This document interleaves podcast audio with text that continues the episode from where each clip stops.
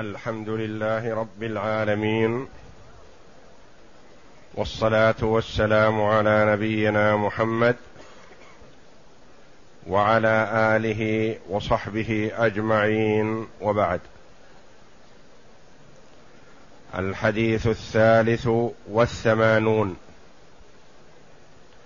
عن أبي هريرة رضي الله عنه كان رسول الله صلى الله عليه وسلم إذا قام إلى الصلاة يكبر حين يقوم ثم يكبر حين يركع ثم يقول سمع الله لمن حمده حين يرفع صلبه من الركوع ثم يقول وهو قائم ربنا ولك الحمد.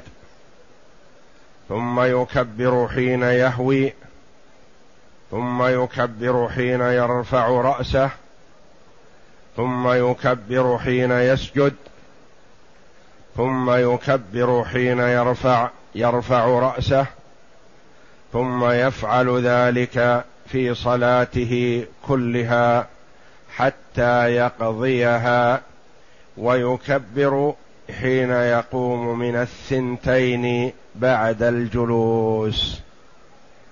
متفق عليه كما رواه الأئمة وأصحاب المسانيد والسنن. الحديث الرابع والثمانون. عن مطرف بن عبد الله بن الشخير قال صليت أنا وعمران بن حسين خلف علي بن أبي طالب رضي الله عنه. فكان إذا سجد كبر وإذا رفع رأسه كبر وإذا نهض من الركعتين كبر. فلما قضى الصلاة أخذ بيدي عمران بن حسين فقال قد ذكرني هذا صلاة محمد صلى الله عليه وسلم. أو قال صلى بنا صلاة محمد صلى الله عليه وسلم. متفق عليه.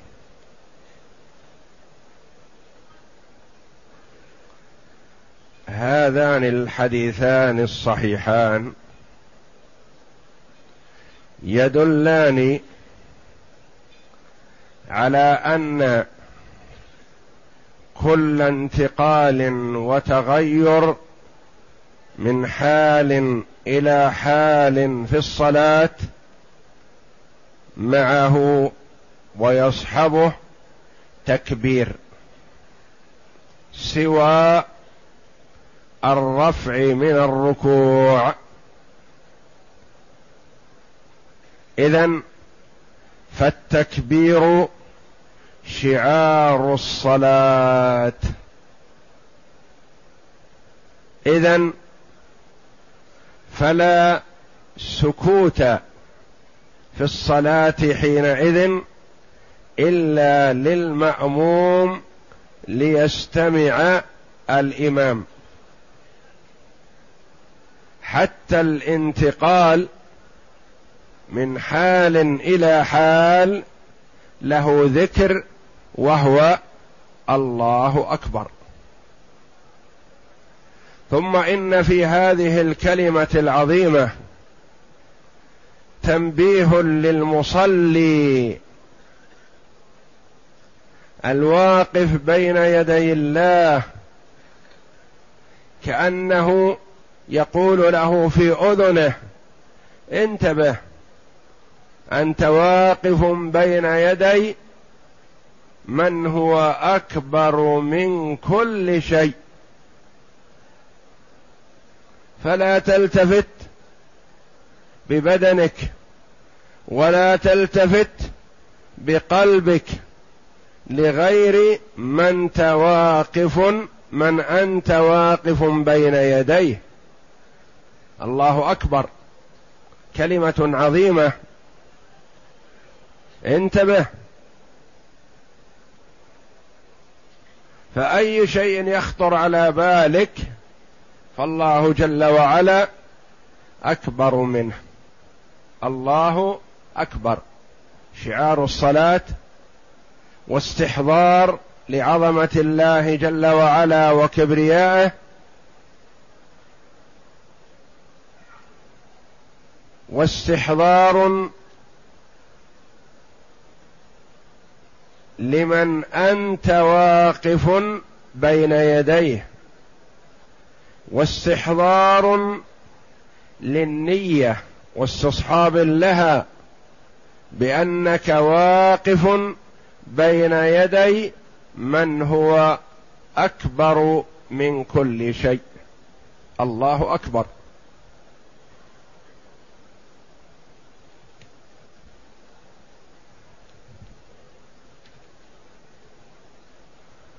فالحديث الأول حديث أبي هريرة يقول كان رسول الله صلى الله عليه وسلم إذا قام إلى الصلاة يكبر. كان يعني فيها دلالة على الاستمرار والدوام. إذن فالتكبيرة الأولى التي هي تكبيرة الإحرام بالإجماع بأنه لا بد منها في الصلاة. ولا تسقط لا عمدا ولا سهوا ولا جهلا. فهي ركن من أركان الصلاة وهي التي تفتتح بها الصلاة. كما تقدم افتتاحها التكبير.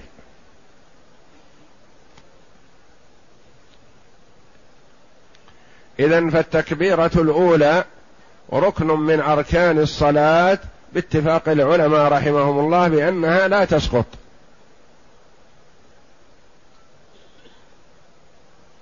ثم اختلفوا رحمهم الله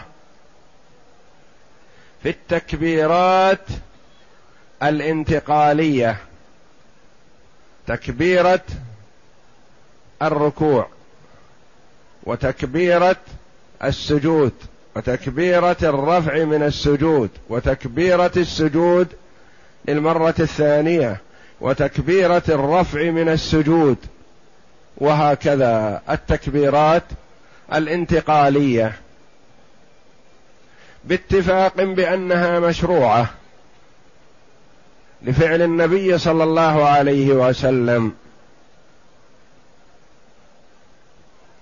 ويرى الجمهور بأنها تشرع ولا تجب. قالوا لا تجب. لو تركها عمدا أو سهوا صحت صلاته. لما يرحمكم الله؟ قالوا لأن النبي صلى الله عليه وسلم لم يعلمها المسيء في صلاته. ولو كانت واجبة لعلمه إياها.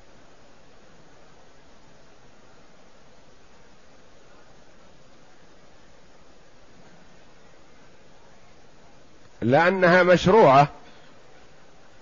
نقول ألم يواظب عليها النبي صلى الله عليه وسلم؟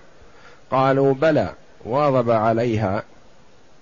وواظب على كثير من السنن أو كل السنن في الصلاة من أين تعلمناها؟ من النبي صلى الله عليه وسلم وهي سنن. ومن ضمنها التكبيرات الانتقالية. لأنه لو كانت واجبة لعلمها للمسيء في صلاته.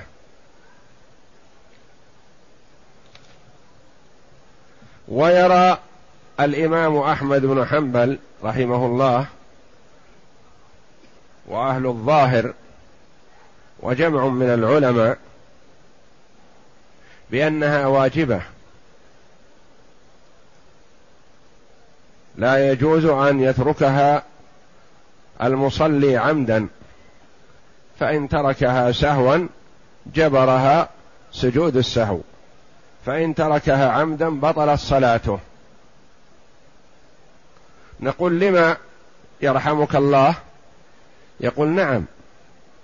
لأن النبي صلى الله عليه وسلم قال صلوا كما رأيتموني أصلي. وهذا لا إشكال فيه وحديث صحيح.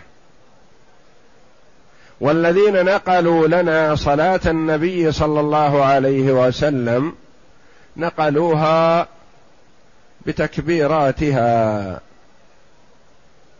والأمر يقتضي الوجوب. فلا يسوغ أن نتركها. والدليل مع من؟ مع هؤلاء. النبي صلى الله عليه وسلم ما نقل عنه أنه ترك التكبير.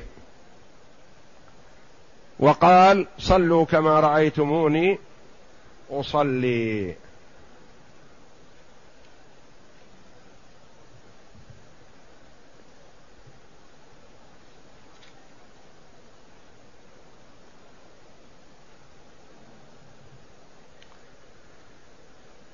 نقول ما قولكم رحمكم الله في حديث المسيء في صلاته. لم يعلمه النبي صلى الله عليه وسلم التكبيرات الانتقالية. يقولون بلى علمه بأنه أتى من طريق أبي داود والترمذي والنسائي أنه قال للمسيء ثم يقول الله أكبر ثم يركع وذكر بقية التكبيرات. فورد في سنن أبي داود وسنن الترمذي والنسائي ذكر التكبيرات مع مداومة النبي صلى الله عليه وسلم مع قوله صلى الله عليه وسلم صلوا كما رأيتموني أصلي. اذا فالدليل مع الإمام أحمد رحمه الله. أولئك الجمهور رحم الله الجميع قالوا ورد ترك التكبير عن بعض الصحابة. روي عن عثمان رضي الله عنه كما ورد أنه لما أسن وثقل ما سمع منه التكبير بالانتقال وقيل روي عن معاوية رضي الله عنه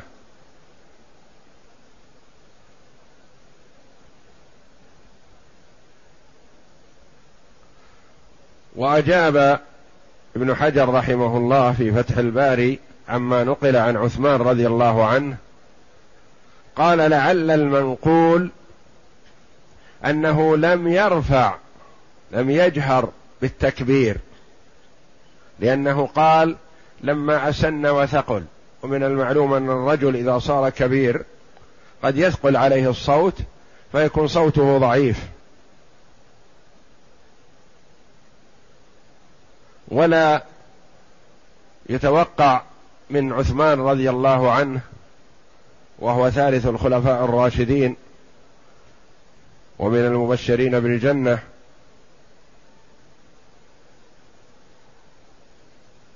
رضي الله عنهم أجمعين بأنه يترك التكبير لكنه وكبر السن رضي الله عنه فثقل عليه التكبير فصار كأنه لا يسمع.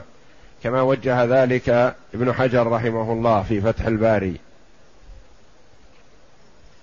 ويجوز أن ما نقل عن معاوية رضي الله عنه متابعة لعثمان رضي الله عنه.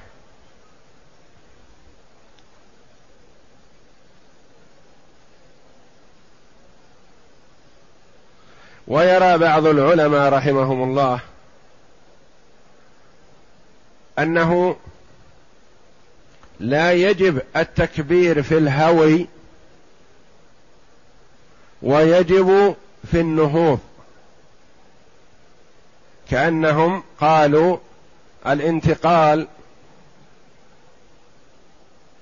من القيام إلى الهوي يرى فما يحتاج أن يكبر.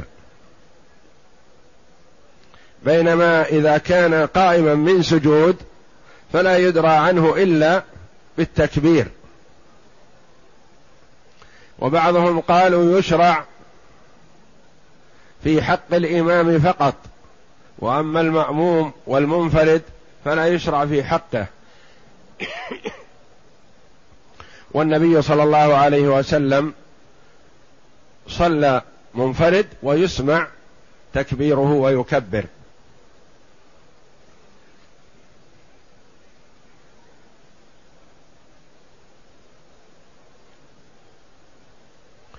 ثم الخلاف بين العلماء رحمهم الله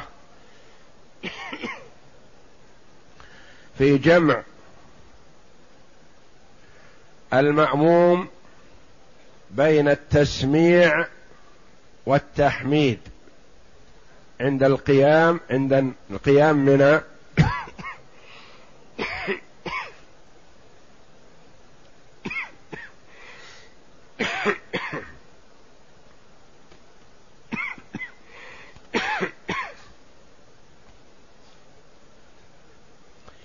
عند القيام من الركوع إذا نهض من الركوع فهل يجب على المأموم أن يقول سمع الله لمن حمده ربنا ولك الحمد؟ أم لا يجب أم لا يجب أن يأتي بهما معا وإنما يأتي بقول ربنا ولك الحمد؟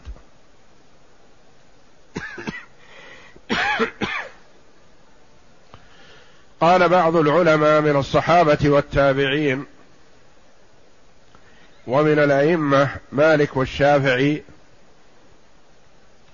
على أنه يجب على المأموم أن يقول سمع الله لمن حمده ربنا ولك الحمد. نقول لهم لما قلتم هذا القول أوجبتم على المأموم أن يقول سمع الله لمن حمده قالوا نعم لأنه المنقول عن النبي صلى الله عليه وسلم أنه كان يقول سمع الله لمن حمده ربنا ولك الحمد. نقول حسن. المنقول عن النبي صلى الله عليه وسلم على العين والرأس. ولكن هل كان النبي صلى الله عليه وسلم ماموما حينما يقال نقل عنه ذلك؟ هو كان إمام أو منفرد. ونحن معكم في وجوب قول سمع الله لمن حمده على الإمام والمنفرد التي هي صفة النبي صلى الله عليه وسلم.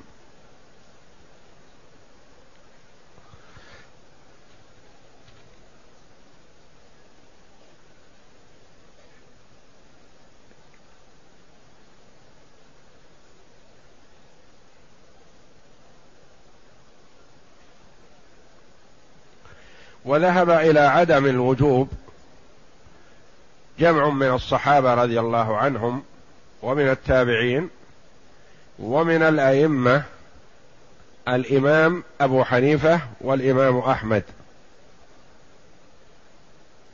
والأوزاعي وهو مروي عن الإمام مالك رحمه الله رواية أخرى بأنه لا يشرع في حق المأموم أن يقول سمع الله لمن حمده. نقول لما يرحمكم الله؟ قالوا لأن هذا الثابت في سنة الرسول صلى الله عليه وسلم وفي تعليمه صلى الله عليه وسلم للصحابة في قوله عليه الصلاة والسلام إنما جعل الإمام ليؤتم به. وفي هذا الحديث قال وإذا قال سمع الله لمن حمده فقولوا ربنا لك الحمد. وفي رواية ربنا ولك الحمد. ما قال لنا فقولوا مثله. وإنما قال إذا قال سمع الله لمن حمده فقولوا أنتم هذا القول. والدليل مع من قال بعدم الوجوب ولا تشرع في حق المأموم. لأنها لم ترد في حق مأموم وإنما نقلها أولئك رحمهم الله قياسا. قالوا إنها مشروعة في حق الإمام ومشروعة في حق المأموم مشروعة في حق الإمام وفي حق المنفرد فالمأموم مثله أو مثلهما. والصحيح والله أعلم. أنها لا تشرع في حق المأموم وإنما المأموم يقول ربنا ولك الحمد لأنها وردت بالواو وبدون الواو ووردت بأللهم. كما تقدم لنا أنها وردت بقول اللهم ربنا لك الحمد اللهم ربنا ولك الحمد ربنا لك الحمد ربنا ولك الحمد بأربعة ألفاظ كلها صحيحة.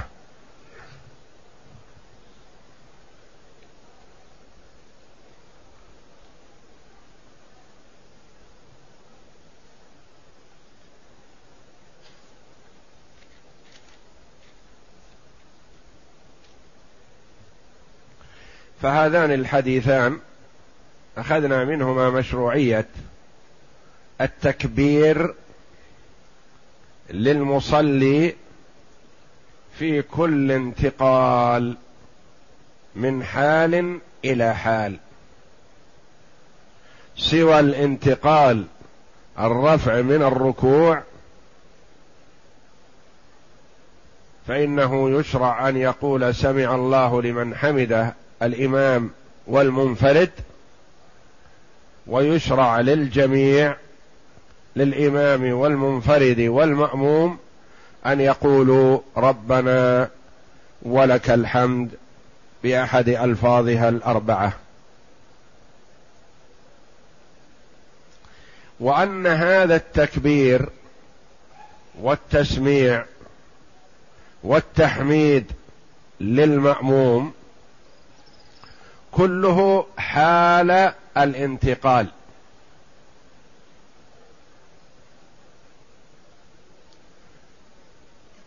يعني لا تؤخر التكبير للركوع حتى تركع. فات محله إذن. ولا تؤخر التكبير للسجود حتى تصل الأرض.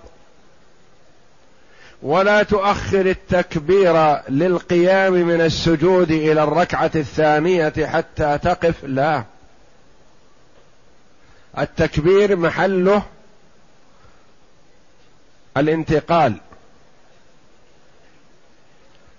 حال الانتقال من القيام إلى الركوع ومن القيام إلى السجود ومن السجود إلى الجلوس. ومن الجلوس إلى السجود ومن السجود إلى القيام ومن الجلوس بين بالتشهد الأول إلى القيام.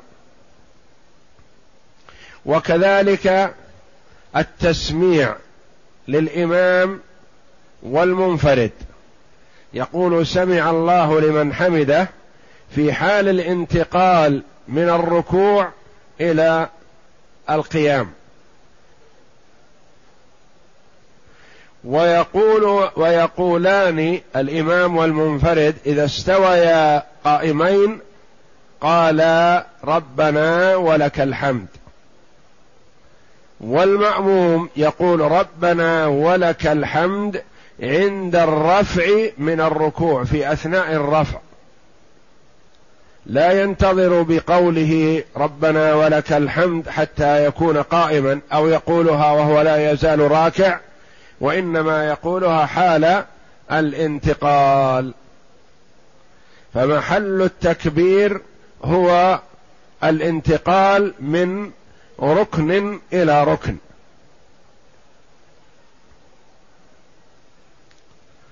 فيجهل بعض الناس يؤخر التكبير حتى يصل الأرض ساجدا. وبعض الأئمة يجهل فيؤخر تكبيره حتى يصل ساجدا معتقدا أنه لأجل أن لا يسابقه المأموم. وهذا في غير محله وإنما عليه أن يأتي بالذكر المشروع في محله والإمام والمأموم مأمور بحسن المتابعة. فإن أساء وأخطأ وتاب وعاجل الإمام فقد أخطأ على نفسه. ولا ينبغي للإمام أن يخطئ من أجل أن يصحح على غيره. فيؤخر التكبير من السجود إلى القيام حتى يستوي قائما؟ لا.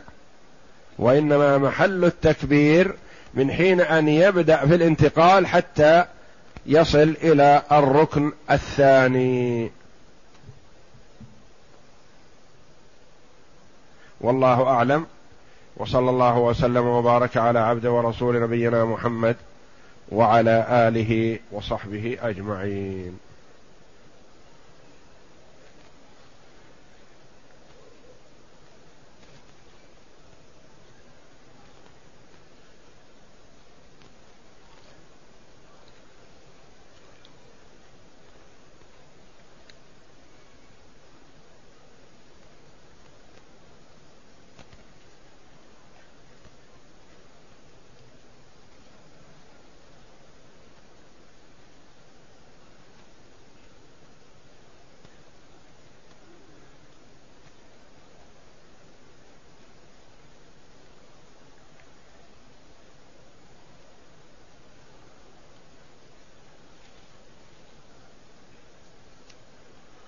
يقول كنت نائما في المسجد واحتلمت فذهبت واغتسلت وغسلت أثر الأثر الموجود في الملابس.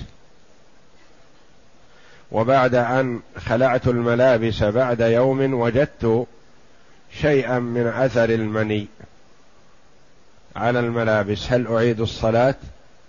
الجواب لا لا تعيد الصلاة. صلاتك صحيحة إن شاء الله.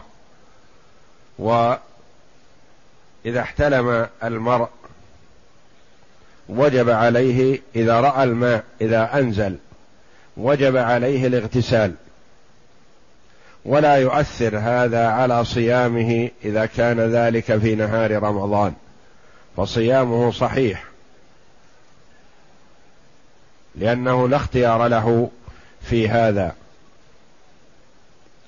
والمني طاهر. المني طاهر.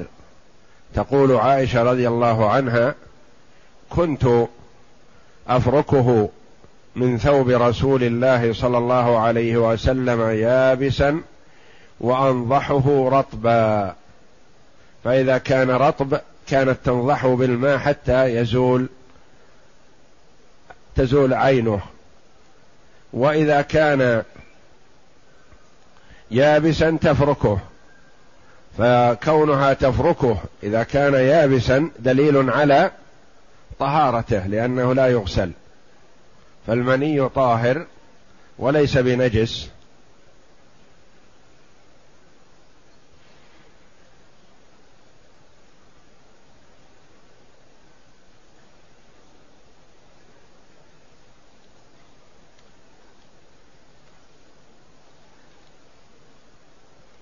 والمرء إذا احتلم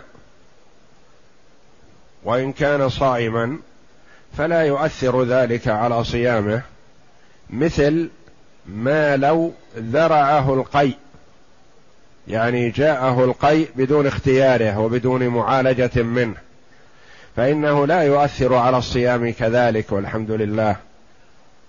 وإنما من استقاء يعني طلب القيء فعليه أن يقضي يفسد صومه. وإذا أنزل بمعالجة أو باستمناء بيده ونحو ذلك حرم عليه ذلك وفسد صومه وعليه قضاء ذلك اليوم وعليه التوبة. وأما إذا كان بدون اختيار المرء فلا حرج عليه في هذا ولا إثم وصيامه صحيح والحمد لله.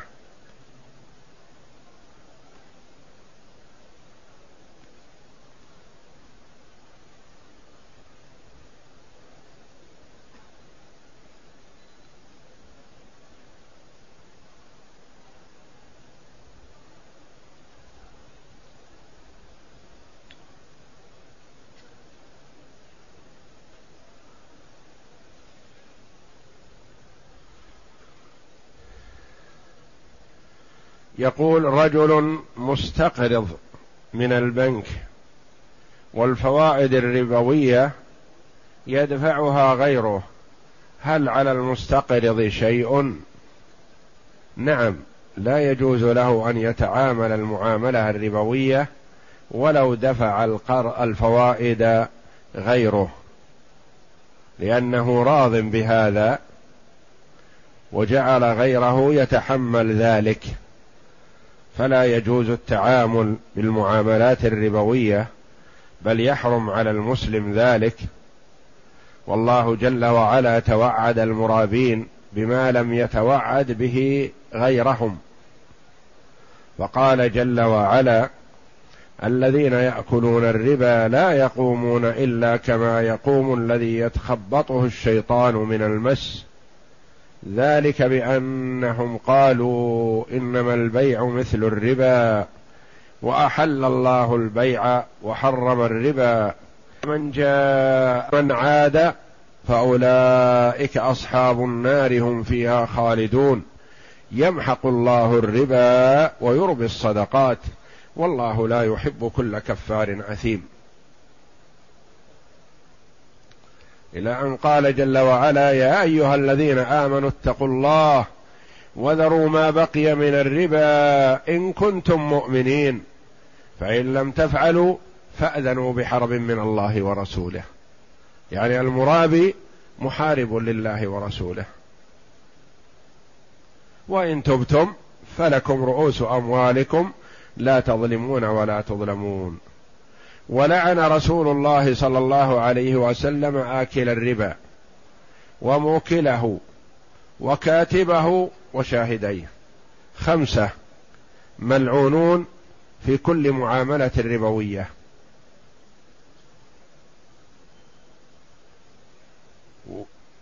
واحد أخذ. والثاني أعطى. وثلاثة لم يأخذوا ولم يعطوا. ولعنوا. لأنهم أعانوا على الإثم والعدوان. الكاتب والشاهدان ما دخل عليهم شيء من الربا وما أعطوا الربا. ما أعطوا وما أخذوا. ولعنوا لأنهم أعانوا على الإثم والعدوان. فالواجب على المسلم الحذر والبعد عنه. وجاء في الحديث درهم من ربا أشد من ست وثلاثين زنية في الإسلام.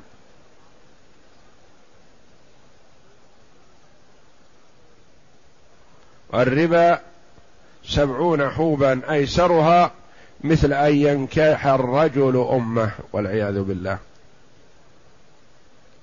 وقال جل وعلا يمحق الله الربا ويربي الصدقات يمحق. والمحق محقق لا محالة. وقد يكون المحق حسيا كما هو الحال.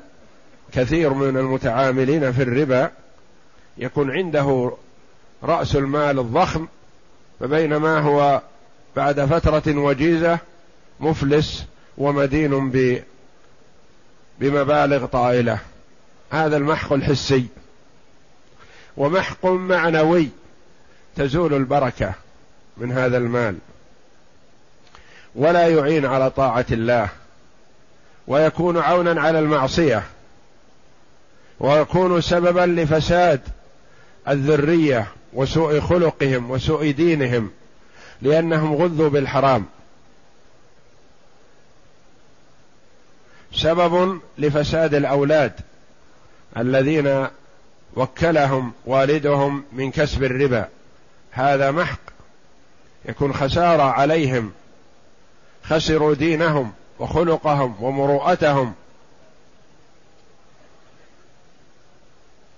وقد قال النبي صلى الله عليه وسلم كل لحم نبت من سحت فالنار أولى به. فينشأ الأولاد والعياذ بالله نشأة سيئة عصاة لله ولرسوله. عاقون لوالديهم. حتى وإن أطاعوا والديهم فإنهم لا يعينونهم على الخير وإنما يطيعونهم في الشر.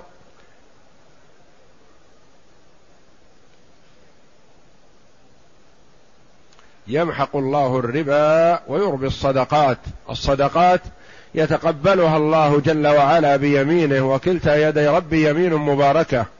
ويربيها لأحدنا كما يربي الواحد منا فلوه حتى تكون الصدقة اليسيرة من تمرة ونحوها كالجبل العظيم يجدها يوم القيامة في ميزان حسناته. الصدقة فيها البر والإحسان والعطف والكرم والجود والله جل وعلا يحب هذه الصفات. والربا فيه الأنانية والشح وإمساك المال وعدم إعطائه إلا بمقابل. والله جل وعلا يبغض هذه الصفات.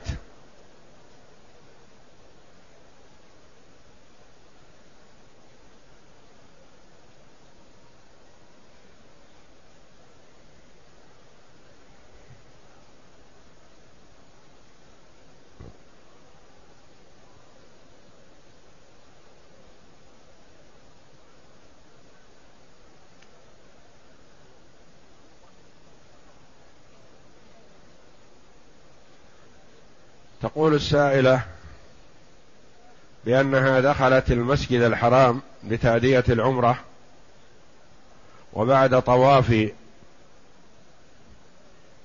سبعين أرهقها التعب فتخلت وخرجت عن المطاف. وهي الآن في البيت منذ أيام. فكيف تؤدي عمرتها؟ لا حرج عليها والحمد لله.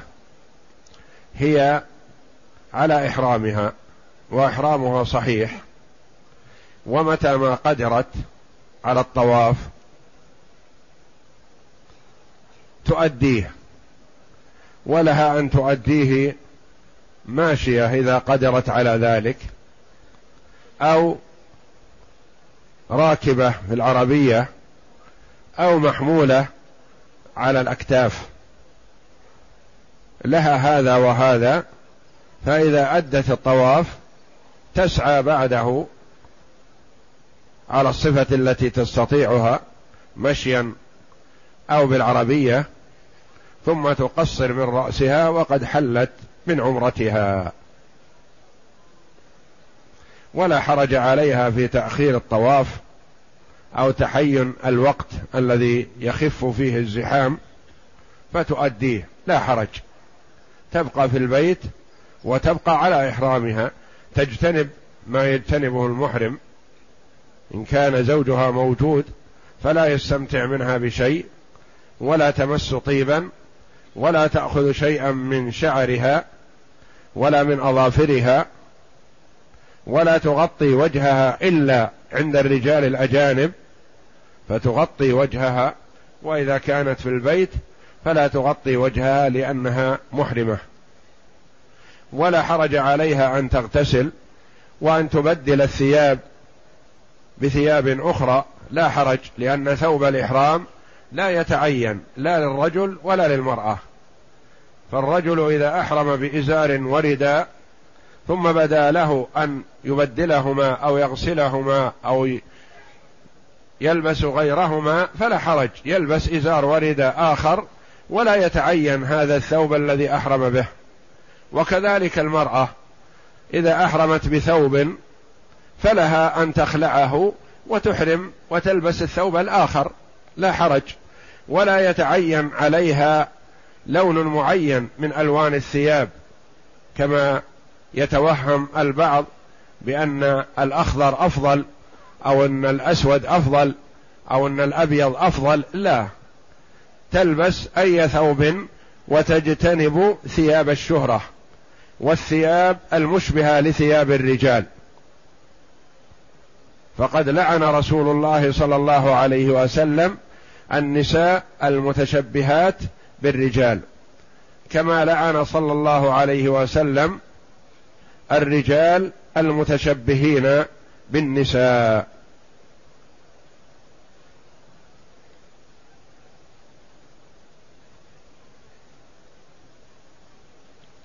تقول وهل لها أن تحرم من جديد ومن أين تحرم؟ لا لا تحرم من جديد هي محرمة. هي لا تزال على إحرامها ولو جلست وقتا طويلا ولو جلست شهرا. كما علمنا أن أسماء بنت عميس رضي الله عنها أحرمت مع النبي صلى الله عليه وسلم في من ميقات المدينة يوم ولادتها لمحمد بن أبي بكر. يوم ولادتها أحرمت. متى تطهر حتى تطوف وتؤدي نسكها؟ الله أعلم. ومدة النفاس قد تصل إلى أربعين يوما. فلا حرج على المرأة أو الرجل إذا لم يؤدي عمرته لا حرج عليه. يجلس المهم أن يبقى على إحرامه ولا يتحلل فلا يسوغ له أن يتحلل لأنه ما تيسر له أن يطوف لا.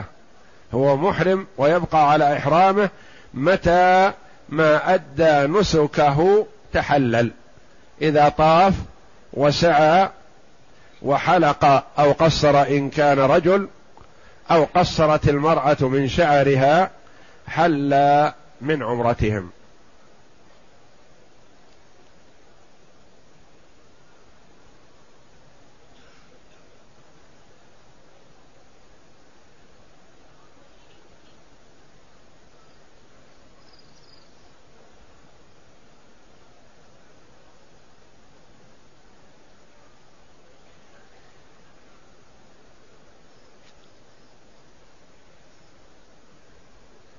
تقول السائلة امرأة عادتها سبعة أيام وارتفع عنها الدم مئة واحدة وعشرين يوما وعاودها الدم بعد ذلك وكانت قطعة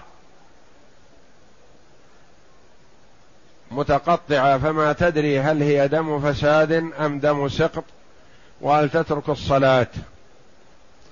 الجواب الدماء التي تحصل وتعرض للنساء كثيرة. ولا تترك المرأة الصلاة أو الصيام إلا لدم الحيض أو دم النفاس فقط. وأما سائر الدماء التي تحصل من المرأة سواء كان دم استحاضة أو دم فساد أو صفرة أو كدرة أو على أي شكل لا تترك له الصلاة ما لم يكن دم حيض أو دم نفاس. وفي قولها أو دم سقط دم النفاس يثبت للمرأة يعني لها أحكام النفاس إذا خرج منها ما تبين فيه خلق إنسان. تبينت فيه الأيدي والأرجل وإن لم ينفخ فيه الروح فلها أحكام النفاس.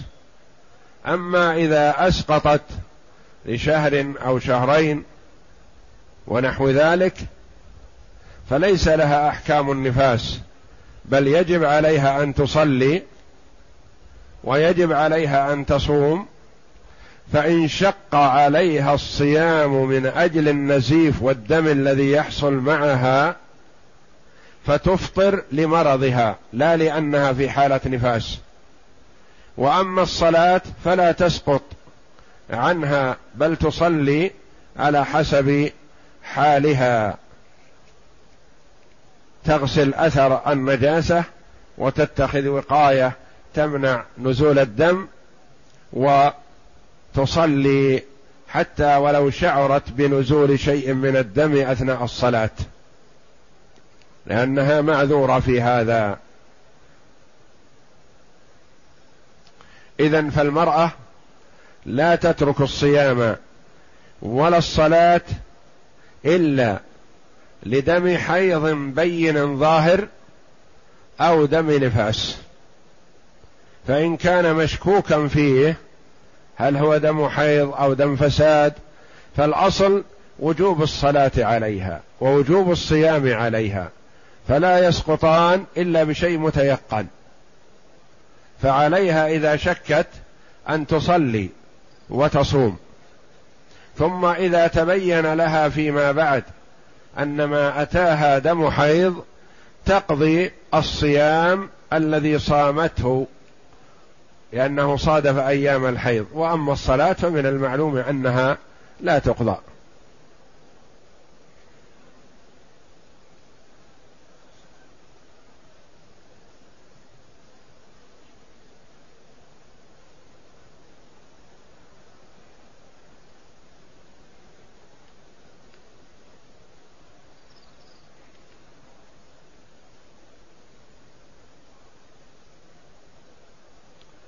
متى يبدأ الاعتكاف ومتى ينتهي؟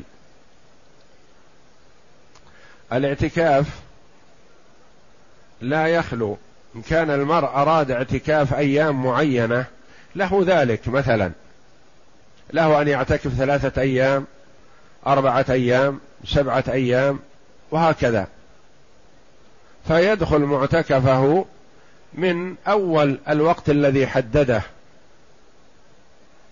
وأما إذا أراد اعتكاف العشر الأواخر من رمضان فقال جمع من العلماء يدخل معتكفه بعد مغرب ليلة إحدى وعشرين لأنها هي أول العشر الأواخر من رمضان. ويخرج من معتكفه بعد مغرب ليلة العيد.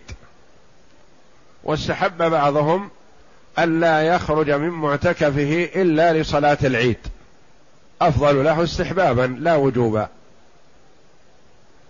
وقال بعضهم يدخل معتكفه بعد صلاة الفجر من من اليوم الحادي والعشرين.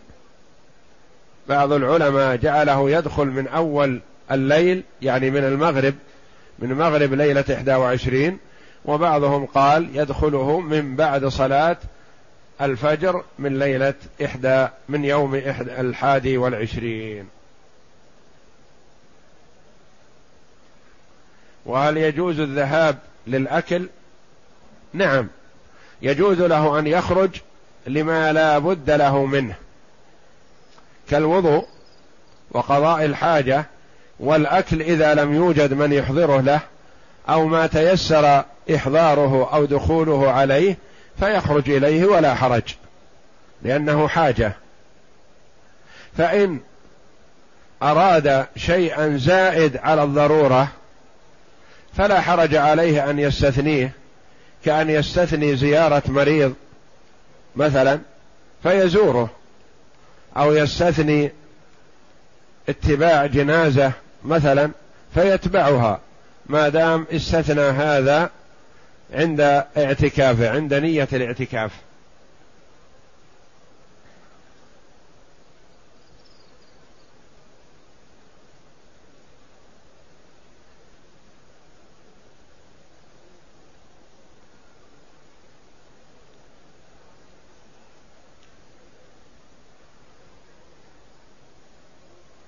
يقول حصل في فمه نزيف ونزل إلى الحلق هل عليه قضاء؟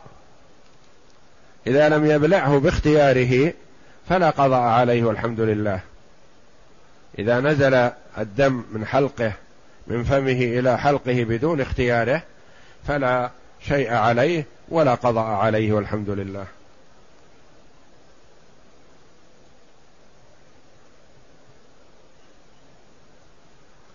يقول هل يجوز في كفارة اليمين أن تجعل افطارا للصائمين؟ إذا كانوا فقراء فنعم تجمعهم على طعام إفطار وتطعمهم طعاما يشبعهم؟ نعم لأن المقصود إطعام. وأما إطعام للصائمين مطلقا فالصائمون فيهم الغني وفيهم الفقير وفيهم من لا يصح له ولا تحل له كفارة اليمين. فإفطار الصائم شيء على أساس أنه إطعام طعام للصائم فيه الأجر والثواب الذي ذكره النبي صلى الله عليه وسلم. من فطر صائما فله مثل أجره من غير أن ينقص من أجر الصائم شيء.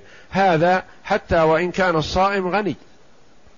أيا كان الصائم إذا فطرته فلك مثل أجره من غير أن ينقص من أجره شيء والحمد لله. لكن لا تعطي كل صائم صدقة الفطر ولا تعطي كل صائم كفارة اليمين ولا تعطي كل صائم صدقة المال.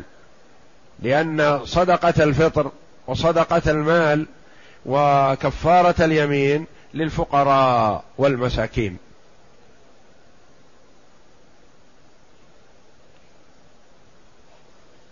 هل يجوز أن أعطي أختي من الزكاة إذا كان لها زوج؟ إذا كان زوجها منفق قائم بما يجب لها من النفقة فلا يجوز أن تعطيها من الزكاة لأنها مكفولة.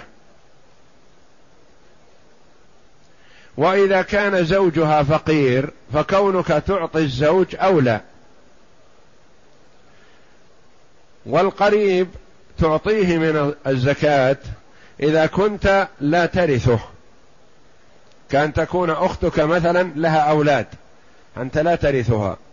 أو أختك وأبوك موجود لأنه يحجبك. فتعطيها من الزكاة إذا كانت فقيرة. ولا يوجد من يقوم بنفقتها كاملة.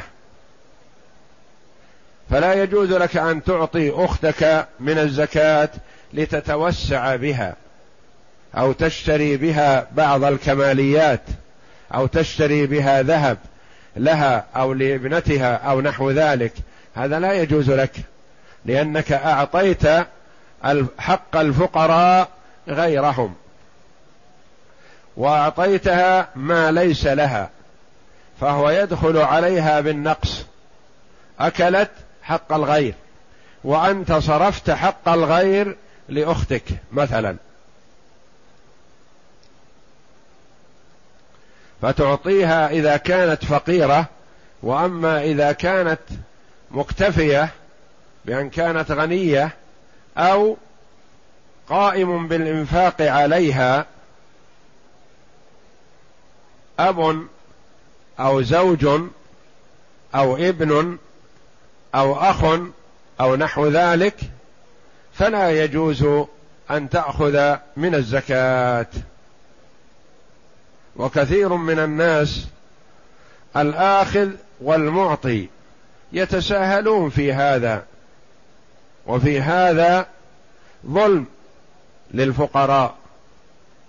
فالآخذ إذا لم يكن من أهل الزكاة أخذ حق غيره لا يحل له وتدخل عليه بالنقص. وربما تكون سببا لسرقة ماله أو احتراقه أو فنائه أو عدم البركة فيه لأنه خالطه مال لا يحل له.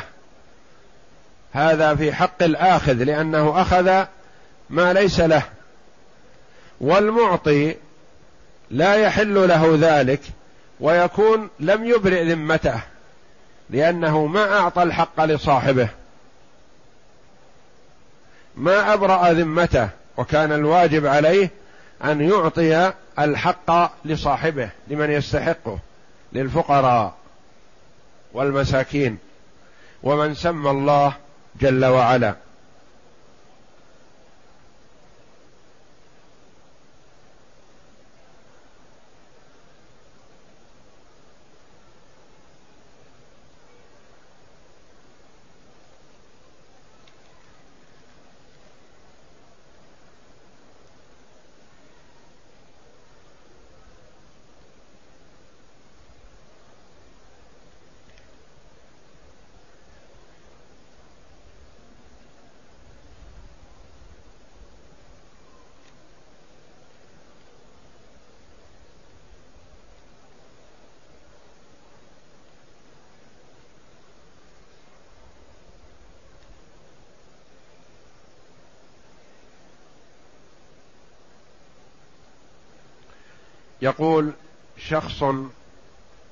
صلى مع الإمام صلاة التراويح. فلما قام الإمام إلى الشفع والوتر صلى هذا الشخص بنفسه منفرد ست ركعات.